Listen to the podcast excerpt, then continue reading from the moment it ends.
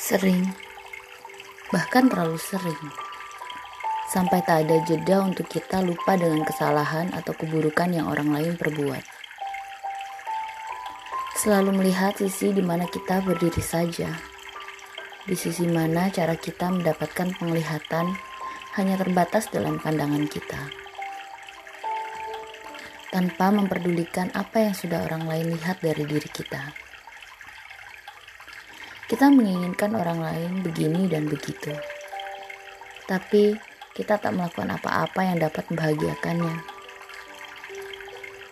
Yang paling sering terjadi terkadang kita tidak bosan meminta seseorang untuk tetap tinggal. Namun tanpa koreksi diri dan lemahnya pembenahan hati. Sikap kita membuatnya ingin jauh dan pergi.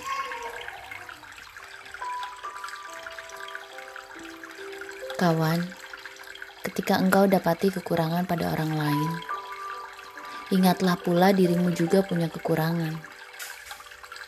Ketika engkau dapati lidahmu membicarakan keburukan orang lain, begitu pula suatu saat ada lidah lain yang akan membuka keburukanmu.